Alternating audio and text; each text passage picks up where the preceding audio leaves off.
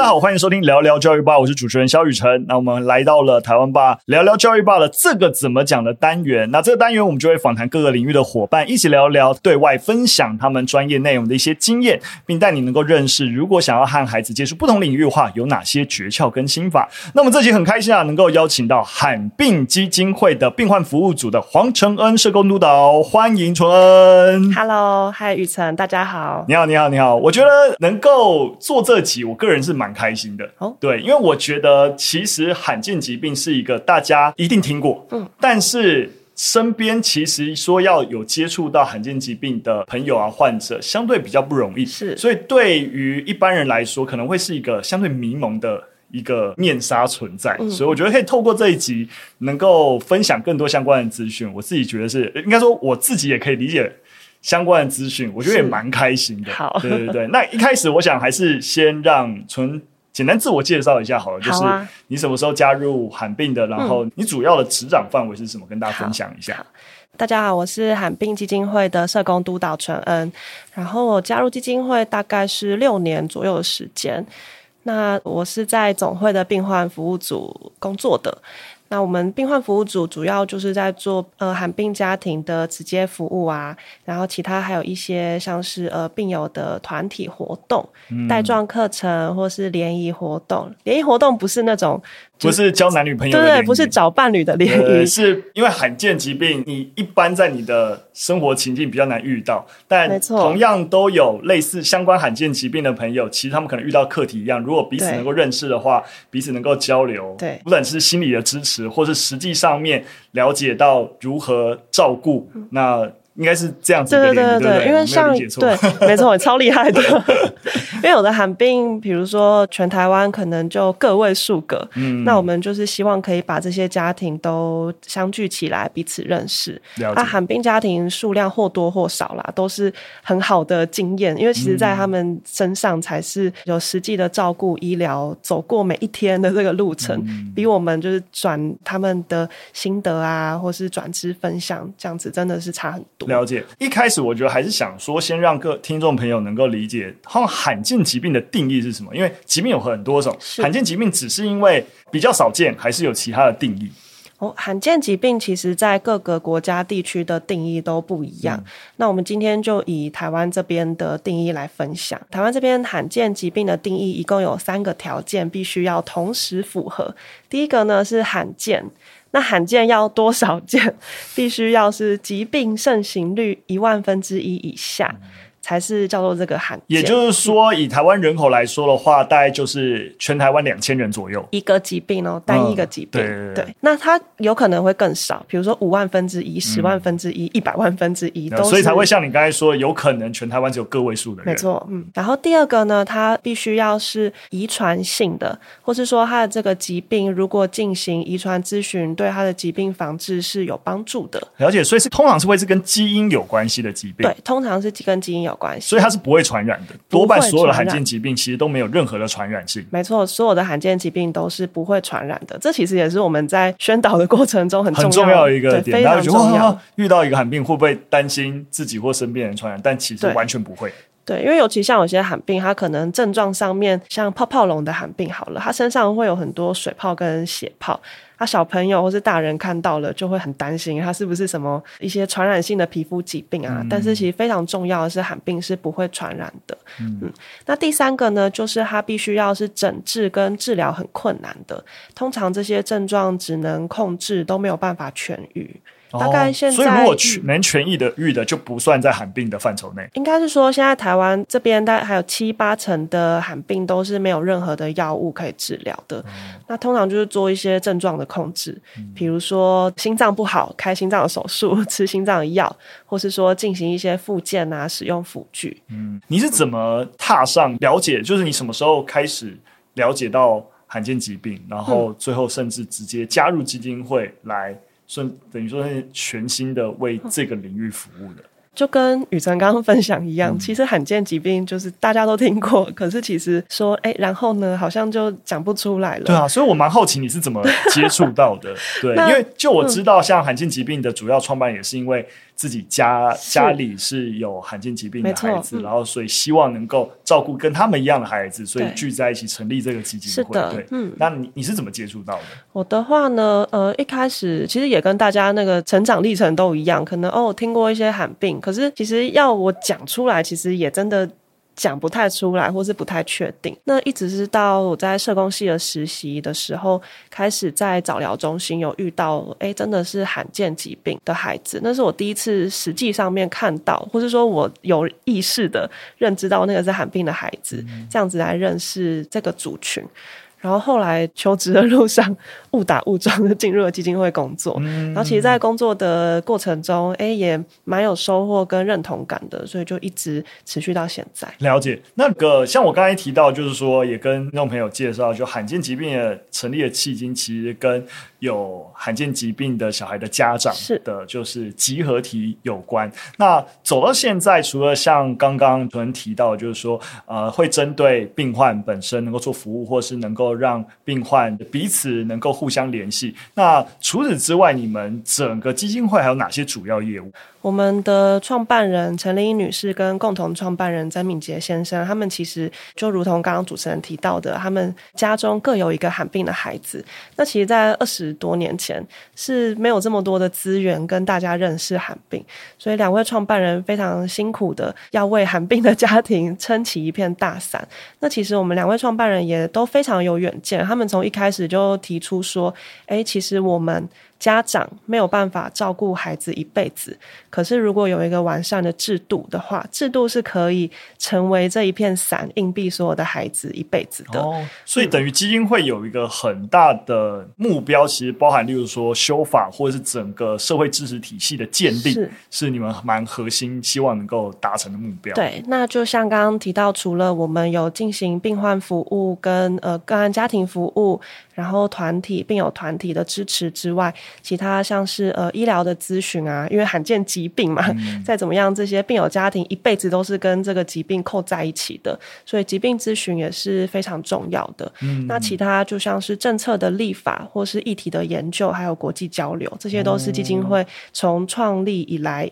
二十多年，一直到现在都持续呃在促成的地方。了解，我其实在进一步在想说，如果要让听众朋友更了解罕见疾病，除了就是有没有是一般大家在认知上面，就是哎、原来罕见疾病是这样，然后跟我想的不太一样的一些 point。就像我们刚才提到，就是说，哎、哦，你可能以为罕见疾病有些罕见疾病是会传染，没有，没有罕见疾病是会传染，因为主要都是指的是跟基因有关的一些问题。有一些罕见疾病，它其实是外观看不出来的，嗯、像是一些代谢异常的罕见疾病，就是我自己的生活周遭是完全没有遇过，是直到到基金会工作之后才知道有这样子一个族群代谢异常的罕见疾病，是因为这些病友的身体里面，他可能缺少了某一些的。呃，酵素啊，或者氨基酸啊，因为基因缺陷的关系，所以他没有办法吃蛋白质，嗯，那就会造成身上有一些味道。比如说他吃了蛋白质，可能身上会有一些味道，或者呢是说他们跟同学相处的时候，他就因为不能吃某些东西，他可能自己也想吃，或者同学分他吃，可是他并不能吃。嗯，那其实这些孩子，他们如果照顾得好，有做好饮食控制。有好好的吃药，定期的回诊看它的数值，它其实外观是没有任何的影响的。嗯，所以像刚刚讲，像这样的一个疾病，也就是属于只能控制的范畴，就是因为你可能缺乏某一些酵素，那我可能透过药物的方式帮你补足了。这个部分吗？呃，也不是，药物是没有办法补足的。哦、那他们基本上只能说避开这些 他不能吃的东西。哦、对，那额外还要喝一些特殊的营养品。哦、那这些营养品是把他们无法代谢的物质抽掉，就会变成一些不好喝的奶粉。可是他们每天必须摄取营养的。了解，就是没有其他办法，只能只能对，只能这样子。了解，但只要有乖这样做，其实。在外观上面，或是平常相处上面，你是完全不会发现。对，包含智能啊、肢体功能都没有任何影响。嗯，了解。我觉得，毕竟我们聊教育吧，其实就是做教育推广。那基金会其实也有在负责这样的业务，但我必须要说，我直觉罕见疾病基金会要做这个。推广是蛮辛苦的，当然了，我我是非常的旁观者的一个角度，就是因为像我们在做沟通，就是一定要想办法，今天一个沟通的议题，要找到受众有办法连接，或者是说找到他生活周遭有共鸣的一些连接点，然后再让他滑进，哎，原来这个东西很重要。但如果像刚刚提到，如果多数在一般呃，人群里面，多数人的生活情境里面很难碰到罕见疾病的时候，我们到底要怎么跟大众沟通罕见疾病？你们在这个过程当中有遇到什么觉得最困难的地方，还是有什么你们独特的 方法来解决这件事情？大众宣导其实我们也是我们一直在努力的地方，嗯、因为我们也是，比如说像我们一般的民众嘛，嗯、其实接触罕病的。管道基本上非常的少，除非经过一些像是什么网络的推播啊、影片的分享。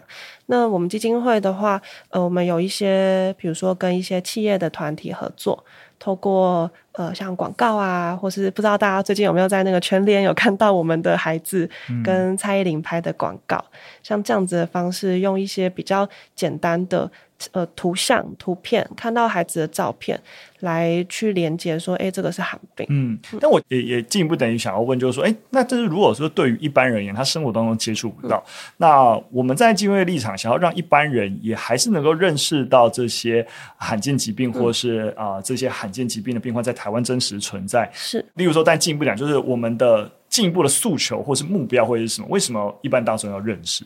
因为这个其实就是会在我们生活当中有可能会出现的。嗯、那我们其实也是相信说，诶，这些罕病的病友们，他们是承载了一些基因的缺陷。其实这些基因的缺陷是全人类都会遇到的，只是发生在他们的身上。嗯、那这个并不是。跟我们毫无关系的一件事情，应该说我们的病友就是生存在跟我们一模一样的世界上。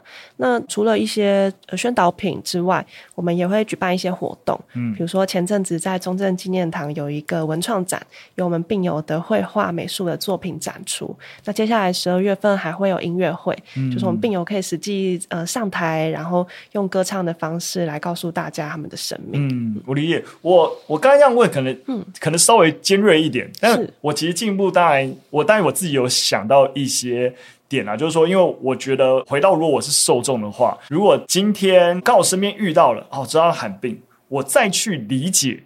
嗯，跟我其实身边还没有接触到，我就需要理解，是。一定是后者的那个动力会比较高，就是说啊，我刚好刚好 今天今加入一个 group，然后或是参加一个社团，然后哎，身边有一个朋友他是这样子，然后我就想要多认识他，所以因此了解他的罕见疾病是什么，有什么状况，跟其实我其实完全没有接触到，然后我必须要了解那个。沟通的难度就会蛮大的。我觉得其实完全没有接触到，他不一定觉得他需要了解。对对对，对啊、我就我就是觉得这是一个很困难的事情，就是我没有觉得我需要了解。那需要跟他沟通，第一个成本很大，第二个就是像我刚才说，那让他们了解。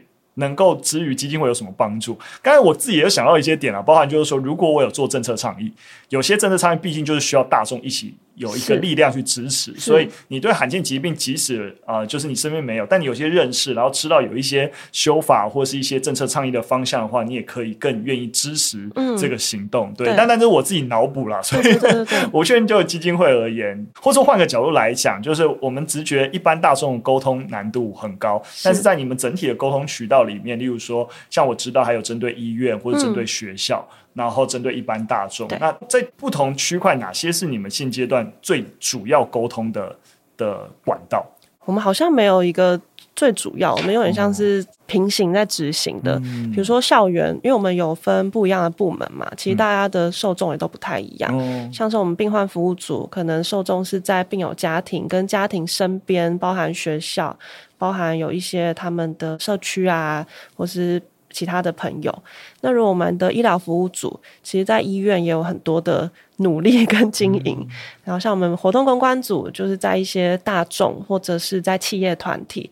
这些透过爱心的活动，也让企业不只是捐钱而已，他可以看到他实际帮助的病友到底是用什么样态在生活着的。嗯，了解。那我回到我们这个节目最关心的群体，就是在校园宣导上面。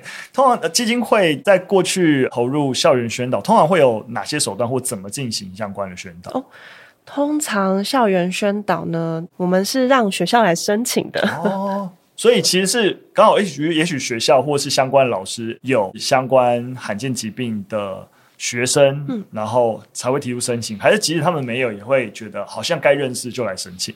都会有诶、欸，对，因为我们其实也会告诉我们的家长有这一个校园宣导的服务。哦、家长如果自己评估哦，好像有需要，他可以跟学校老师讨论。嗯、但因为是要进入校园，我们必须要从学校的管道来申请，没有办法是家长跟我们提出的。理解理解。所以学校老师提出，你们通常进学校是会，例如说是办怎么样子的活动，还是是演讲，还是怎么样的方式？那通常是直接针对学生，还是针对老师？哎，都有，都有。我们的宣导服务有分成班级、小班制的、年级或是全校型的。那针对教师的宣导也有，所以基本上还是会看学校的需求。对对，所以等于说，那你们通常在宣导，例如说针对学生或是针对老师，你们会有怎么样不同的宣导的重点吗？针对学生的话，首先会看他们的年龄层。嗯，如果是幼儿园或是低年级的孩子，呃，第一个，比如说。投影片的呈现上面，可能就是图片量增加，然后必须要加注注音，然后用尽量浅显易懂的文字字词来跟他们分享。嗯，那像是中高年级或是到国高中之后，会依据他们的年龄加深这些呃宣导的内容。尤其像到国高中之后，在遗传这部分，我自己去讲的话，我还蛮喜欢在国高中讲一些这种遗传。遗传就是我们以前国中上生物课的时候，大 A 小 A，嗯，但是那些大 A 小 A，它是在课本上面的一些文字，嗯，可以，我是希望可以让这些学生来理解到说，哎，其实这些大 A 小 A 什么遗传模式，它是如何发生在我们的世界上面的。嗯，了解。我最明确有感觉到就是这个所谓的染色体基因异常造成的一个影响。就是我前日刚生小孩，是。你知道，尤其是在怀孕阶段，对对对，有各种，甚至在还在怀孕的时候，就会要你测各种，就是那个产前检测，对产前检测，然后会去测到什么，包羊膜穿刺还是什么什么，还还可以进一步分析各种 DNA，然后是。因为因为像唐氏症，你可能是少一条染色体是很容易发现的，但很多罕见疾病是在它的 DNA 串里面可能缺一个对对对点位或片段小小的片段，所以它就会就一。一大堆的检测要问你要不要做，然后就，就然后后面都有一个金额，对不对？对，哇，就觉得非常惊人，就真的平常从来没有接触到说哦，原来这个基因的一些啊、呃、小小的缺陷跟问题，然后它可能对应的一些疾病是什么？我也是在生小孩检测的时候才意识到，哦，原来当然他都会告诉你那个几率很低很低，嗯、但就会不会作为一个新那个新生儿的家长，就你要赌嘛？你要不要先检查还是怎么样子？嗯、那如果他到时候出生，会不会反而让他很辛苦的呢？就是在产前检查部分，他就哇。好难啊，非常难 哦。扯远了，我我刚才进一步也想要问的点是，大家可以理解说，哎，不同年段我们可能可以谈论到不同重点，嗯、但是具体，因为像我们一开始有提到，因为罕见疾病非常多种，对。那通常我们在跟学生分享的时候，是会，例如说挑几个特别的，也不说特别啊，就是说可能相相对还算是有机会看到案例，或是呃疾病种类跟。同学分享吗？还是是会怎么就这么多的疾病种类，要怎么跟孩子去谈？好，我想先问一下主持人，你现在脑中有哪些罕见疾病的名称？呃，我只有你刚刚提到的 名称，就是要我瞬间想，可能完全讲不出来。我只有听到，我刚刚瞬间想到，就是你刚刚讲到泡泡龙，但是我也不知道那个具体的 疾病名称是什么。对，因为罕病其实太多种了，然后我们其实也不是。要孩子一定要记得这些 疾病叫做什么什么？那我觉得，呃，以我们常在执行，大概有两种面向，一个是这个班级或这个学校，我们的呃宣导的群体当中有没有罕病的孩子？嗯，如果有的话，适不适合来介绍他的疾病？有的可能可以，有的可能就先不要。或者说，所以你们必须要事前就。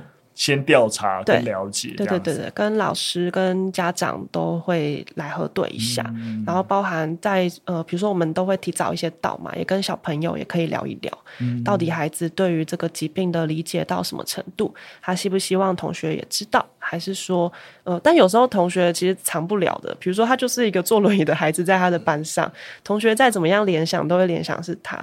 可是他愿不愿意，比如说跟大家分享啊，这些其实对每一个孩子、跟家庭、跟老师、班级都是有影响。了解。那如果这个班级的呃班级或学校是可以讲的话，我们就会特别介绍一下这个疾病。嗯，那如果没有的话，其实我们一般的那个罕病介宣导的流程，我们前面都会先像刚刚一样介绍，哎，什么是罕病，嗯，三个条件，然后后面会分享一些常见的罕病，或是常见的罕病会有哪一些的症状，对，那包含也会跟小朋友介绍到说，哎，现在在台湾这边的罕病大概是有几种啊，然后人数有几个人，然后后面再会挑几个。代表性的疾病来认识。嗯。那最后呢，我们就会分享一些，如果你的班上有罕病的同学，或是身心障碍的同学，可以用哪一些方式跟他们相处，或是他们可能会遇到的问题，跟需要帮忙的是什么部分？了解。那他们。可能需要帮忙的部分是什么？这个应该也是老师们很想知道的。是，其实因为我们的那个罕病太多了，嗯、所以其实每每次去讲不一样的疾病，他需要去帮忙的点都不一样。嗯、那先不论生理的部分，是那心理的部分，嗯、例如说要跟他们建立关系，对，因为有时候就会怕动辄得咎，就是我要。完全忽视，把他当一般人。我觉得小朋友可能会这样，就是说，哎，我要不要跟他交朋友？但是不是有讲哪些话可能会冒犯别人、嗯、等等？就是你知道，就是说，通常这样子，就是真跟罕见疾病的患者在沟通上面有没有什么建议？还是就是说，无视他的疾病，当做一般人沟通？我不确定怎样做是对的。你会通常会怎么建议？嗯、其实我们呃一般的相处，就建议他们。就就 normal 就好，常态就好，嗯、不需要特别在生活中强调他的疾病。嗯，但是如果但是，例如说，可能一起出去玩，对，还是你知道，在学生然后去福利社之类的，那有没有什么特别要注意的？嗯、啊，但那还是要看那个罕见疾病的。对，病种。我讲一些比较概要的好了，哦，因为这可能又会一直纠结在我们的那个疾病都是不一样的。是是是，对，像我们的孩子比较多，因为刚刚有提到嘛，通常那些疾病症状都没有办法痊愈，所以他们必须要很常去回诊看医生。然后，所以就会造成他可能常常需要上学的时候请假。那这个请假又会造成他跟同学相处的机会减少，或者他要花很多时间去补他的功课，或者说他如果因为这样子，因为疾病的缘故，比如说反应比较慢。或是说他走路比较慢，其实会失去很多他跟他同学相处的时间跟机会。是，那像这样子的话，我们是希望，诶，同学可以比较友善跟主动的来对待他们。嗯。然后另外一个就是，我们还蛮强调说，诶，就是一些大家其实其实每个小朋友都应该这样子啊，就是不要恶作剧，嗯，然后不要帮同学乱取一些很无聊的绰号，然后最重要的就是注意安全。嗯，了解。那通常你们在就施作进班的过程当中，比较多时候是，例如说，如果有罕见疾病的小孩也有在那个班上，通常他是被抽离的状况底下，跟其他的小朋友做宣导，还是通常那个孩子也会在的情形底下一起做宣导？嗯、呃，这个我们在事前一样会跟老师跟家长做沟通。哦、那呃，我们其实是希望孩子可以在班级里面的，嗯、因为我们其实我们去宣导不是希望。因此，让这个孩子被贴标签。是，是我们其实，在宣导的时候，蛮强调说，其实每一个人身上都有很多的不一样，或是世界上有很多的不一样。那罕见疾病只是这么多种不一样的其中一种而已，它没有最最特别。对，像刚刚讲到那个遗传，或是要怎么让孩子跟这个疾病是可以比较有一点现实感。我不知道用现实感适不适合，欸，嗯，就是让他们比较对。这个疾病是有一些互动的。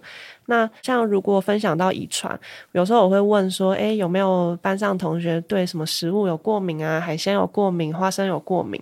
那其实寒病也是跟这些过敏一样，都是基因造成的。嗯。它其实是会发生的，不是说因为这个同学特别独特或是特别的奇怪。了解。那有没有在去学校分享过？有没有一些比较难忘的一些案例跟？嗯故事可以跟大家分享。我想分享一个，是我其实，在每一次的宣导最一开始，我不会直接讲，我会先问同学说：“诶，其实大家认识的罕见疾病是什么？或者对罕见疾病有哪一些印象？”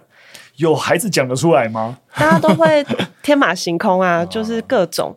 自闭症啊，白化症啊，植物人啊，或是什么的，有些真的会讲一些很厉害的哦，比如说渐冻人，就哦，bingo，真的有讲对。嗯、那我也不会一开始就戳破说到底是还是不是，会等到都结束了，最后再跟小朋友一一核对，说，哎、欸，那如果依照我们刚刚分享的，你们觉得自闭症是不是，或是说，呃，哪一些是不是？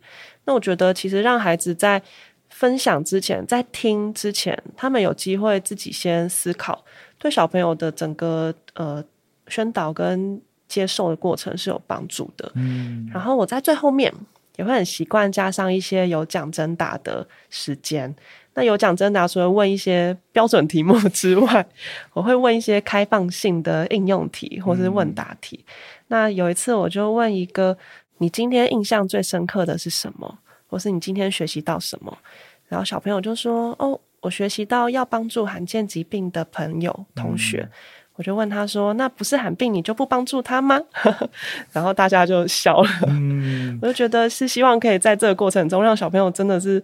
有机会去想想看，说到底，我们今天来分享是希望他只认识罕见疾病，还是认识说有很多种的不一样？嗯，了解。等于就是说我可以这样讲，就变就是说，虽然是在宣导罕见疾病，但就像是纯刚才提到的，但核心还是让他们能够理解这个世界或是你身边人的多元样貌，而能够呃。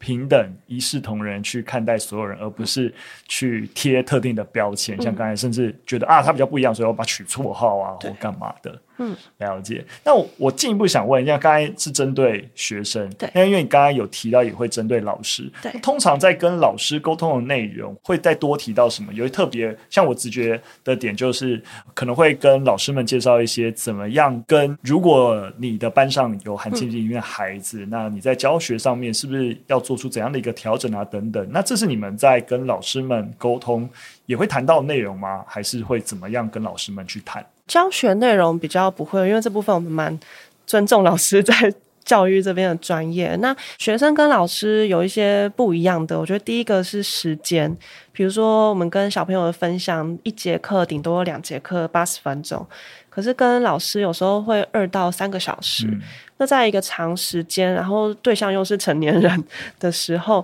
我们会比较深入的介绍罕见疾病，嗯，比如说就是也是一样，针对这个学校有没有罕病的学生来介绍，如果有的话，就会介绍一些常见的罕病，之后专精再介绍这个孩子的疾病。嗯，那如果真的都没有的话，我们就介绍一些常见的罕病。那之前有遇过的是，有一个学校，它有我们其中一种罕病的孩子，然后。同时有三四个学生，就都是同一个罕病的。那那个我们就有特别邀请同样疾病的家长去分享，了解，来分享说，哎、欸，其实，在实际的照顾上面，或是用一些药物上面，孩子可能会有哪一些反应，嗯、或者说他们出现什么样的症状的时候，要怎么样应应，然后什么时候要送医院。了解，在通常在学校这些罕见疾病的啊，学校是，例如说是辅导室吗？还是哪个单位会特别的去照顾这群孩子吗？呃。都有诶、欸，就是辅导室，然后班导师一定会嘛，嗯、还有健康中心的校护老师。嗯，我额外问非常笨的问题，通常罕见疾病通常也都会有，例如说身心障碍的资格吗？还是还是会看疾病的种类？呃，不一定哦，嗯、因为现在身心障碍的鉴定，它不是跟着疾病。绑在一起的，它不是说我有 A 疾病，我就一定有第几类、第几类的什么程度，它是会依照每一个人不一样的症状、嗯、身体的症状来做评估的。所以确实我们会有罕病的孩子，他是有身上证明，有的人没有，嗯、或是说同一个疾病有人有，有人没有。嗯、但如果他有罕病，但因为没有身心障碍证明，嗯，因为像我自己以前在学校，就是如果有身心障碍的学生跟状况，那通常辅老师一定会掌握，所以导师因此会知道。但如果他不是有呃，就是有这样的资格，那一般在学校，例如说他入学之后，也是有办法知道说，哦，我这所学呃学校这次入学了一个有虽然没有身心障碍，但有罕病。对，我记得在呃入学转衔的时候，他们有一些身份资格的认定嘛。那其中一项就是有身心障碍证明。那有一些是因为他有特殊疾病，还是什么身体病弱，懂？那个、所以他还是会被额外的被列出来。虽然说不是在身心障碍的框架上面。那可能会遇到的一些是我们的孩子，因为借由医疗跟就是控制的。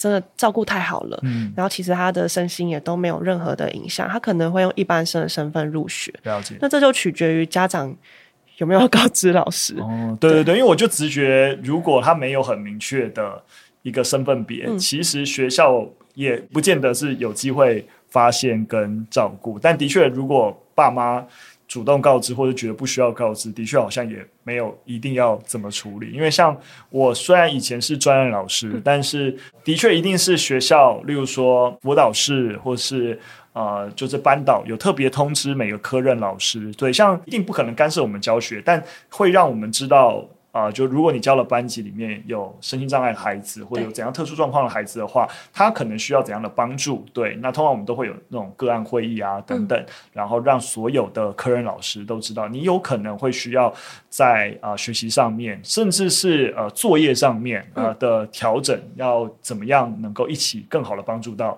特定的孩子？是，对对对，所以我觉得我在想说，哎，那如果罕见疾病没有。没办法被辨识的话，那他可以在学校得到怎样的照顾？嗯、对对对，我觉得通常会到完全无法辨识的这一群孩子，他其实就是比如说他的症状影响他的身体，应该是真的没有到很严重的。嗯，其实这个这一群真的非常少啦。嗯，可能我们遇到可能。十个里面都不一定有一个，通常都还是会跟老师说。嗯、那尤其我们基金会有印制了很多疾病的单张，我们也会在小朋友不同疾病，对对对，不同疾病的，它里面会有一个疾病的介绍，然后一个个案的小故事，然后还有基金会的联络方式。通常在小朋友入学之前，我们都会询问家长有没有需要，可以送给老师，让老师更认识这个疾病。嗯，那通常如果说你们要像在整个。啊、呃，病患服务上面要能够掌握到，就是哎，台湾有这样的病患，通常是这个家庭主动来跟你们求助，还是你们在某个程度上面的一个，就是跟医院的医疗网络，如果类似的孩子的话，他们就会主动转接，或让你们也知道说，可能有相关的病患有机会跟你们建立关系，嗯、都有都有。对，其实第一个是因为现在网络非常方便，嗯、大家就会。孩子有状况，可能就会立马 Google，然后就打电话来，哦、是，或是。说有一些医师其实专门在看罕病、遗传科、基因科的，如果有遇到的话，也会有医疗团队进行一些转介。那因为现在的罕见疾病在政府这边是。由国健署，呃，卫卫卫福部国健署，他们有一个通报的系统，嗯，等于说这个孩子他如果确诊是。罕见疾病之后。医师应该要通报给国健署，说我遇到一个罕病的病人。那通报给国健署之后，政府就会有一些相对应的，比如说个案服务啊，或者是个案管理师进行联络。嗯，那这个通报是通报给政府，不是给基金会。嗯、是有些家庭会误会，就说啊，他跟帮我说有通报罕病，是不是给你们？就不是。那这样的话，等于像国健署这样的资源，跟你们有怎么样子的？整合吗？还是就是分工的关系？呃，通常如果有一些共案，我们一起服务某一些病友的时候，会互相联络，确认一下彼此的资源。嗯，好，那刚刚提到的其他的。呃，有些病友自己打电话来嘛，有些是医院或是国健署转介的，有一些可能是其他的社服团体遇到真的有一一些家庭的困难或急难的事实的时候的转介，或是有时候家长很厉害哦，他们可以先找到相同疾病的群组。或是什么粉丝专业，然后再由其他家长介绍，或是来联系基金会服务的。嗯，了解。当然，如果我们回到就是宣导这件事情，像刚才有提到，因为网络很方便，所以即使碰到了，但可以查询就很容易找到。但是会不会找到一些？不正确的资讯啊，或是等等，我不确定。对，那除了直接有办法啊、呃、联系这样罕病，或者是刚好有能够听到你们的校园宣导，通常还有哪些管道是觉得能够去认识到罕见疾病不错的一些资讯来源？嗯。第一个，我们当然要工商一下基金会的、嗯、基金会的，像是我们的官方网站或是脸书的粉丝专页，我们都有很多呃罕病的一些宣导的单张啊资源啊。然后过去也有拍摄一些纪录片，是实际有个案的故事的。那我觉得这些纪录片，或是、呃、我们还有出版一个萤火虫故事岛的绘本故事书，嗯，那这个一本故事就是一个罕见疾病的故事。嗯、那我觉得不管是萤火虫故事岛，或者是纪录片，都是蛮适合在课堂当中给学生参考的一个教材。说到这边，我就进一步想要问，像刚刚提到的，诶，如果说像刚刚提到这些资源，说诶，如果老师就是也想要让孩子认识，就是说不需要靠你们去到处去分享，那、嗯、学校老师也希望能够一起分享这个资讯。那除了像刚才提到资源之外，有没有可以给予他们的建议？例如说，在老师在跟同学们啊谈罕见疾病的时候，有没有需要注意的一些重点，或是要避免犯什么错，嗯、那才不会反而你知道，就是想要做做好事，让孩子们更认识，哎呦，有这样子的罕见疾病，然后然后反而做错事情哦。做我觉得做错事情倒不是传 传误传递错误资讯之类的，我不确定。对，呃，我觉得罕见疾病，因为其实。呃，我们刚刚讲疾病种类很多嘛，然后其实每一个疾病的症状严重程度又都不一样。那有时候我们可能去 Google 单一疾病，就会找到它最惨的那个样貌，常常会落入一个很悲情的故事当中。嗯。那我觉得其实我们很多的病友是非常的正向的。比如说，我们也有羽球身障的国手啊，然后也有很多很优秀的表现呐、啊，有当大学教授的，有当画家的，都有。我觉得更希望是这些正向的可以被同学所看见。嗯、我觉得提醒很重要、欸，哎、嗯，我觉得的确也是，这也是刚才为什么我要多问说，到底之于一般人在理解的时候，他们会不会反而哎不知道怎么相处之类？的确，就是如果我一开始就觉得啊，他们好可怜，所以我好像就是。要一个非得关心他，然后非得安慰他不可，但可能对方并不需要你这个样子，嗯、对，对，因为你就会先想的他们好可怜，好可怜，好可怜，所以就是我要怎么样子爱心大迸发之类，嗯、但反而会造成别人的心理过度的压力，对，理解。那我觉得，呃，当然像刚刚有提到，就是啊，罕见疾病。啊、呃，基金会有非常非常多的就是在官网上面的呃介绍一些资讯。那如果大家各自想要了解，或者是老师在教学上面想要引导，可以使用。那除此之外，有没有什么你们最近的计划是可以跟就是我们听众朋友分享的？哦、就是刚刚针对老师，如果老师想要介绍一些疾病或者介绍一些肾脏的话，呃，我自己在宣导的时候有一个我会特别强调的是。最后我们会说，诶，有什么需要注意的？有一个除了什么多友善、多给他微笑、多同理之外，有一个很重要的是多问，因为我觉得其实有时候我们会用我们自己的想法去。套在对方身上，你一定要这个，你一定不要哪个。对，但你应该直接问。对，你应该直接问他说：“这个是不是可以这样子帮助你？还是说我可以怎么做？”因为有时候，尤其是一些有辅具的孩子，他的辅具会直接造成他的人身安全的问题。比如说，他的同学如果不知道他的轮椅的刹车在哪边，或者他的电动轮椅如何操作，嗯、用自己的爱心啊，我来帮你推。可能会两个人一起跌倒，就会造成我们没有办法处理的后果。所以我觉得多问是非常重要。问了之后，呃，对方是有回应的。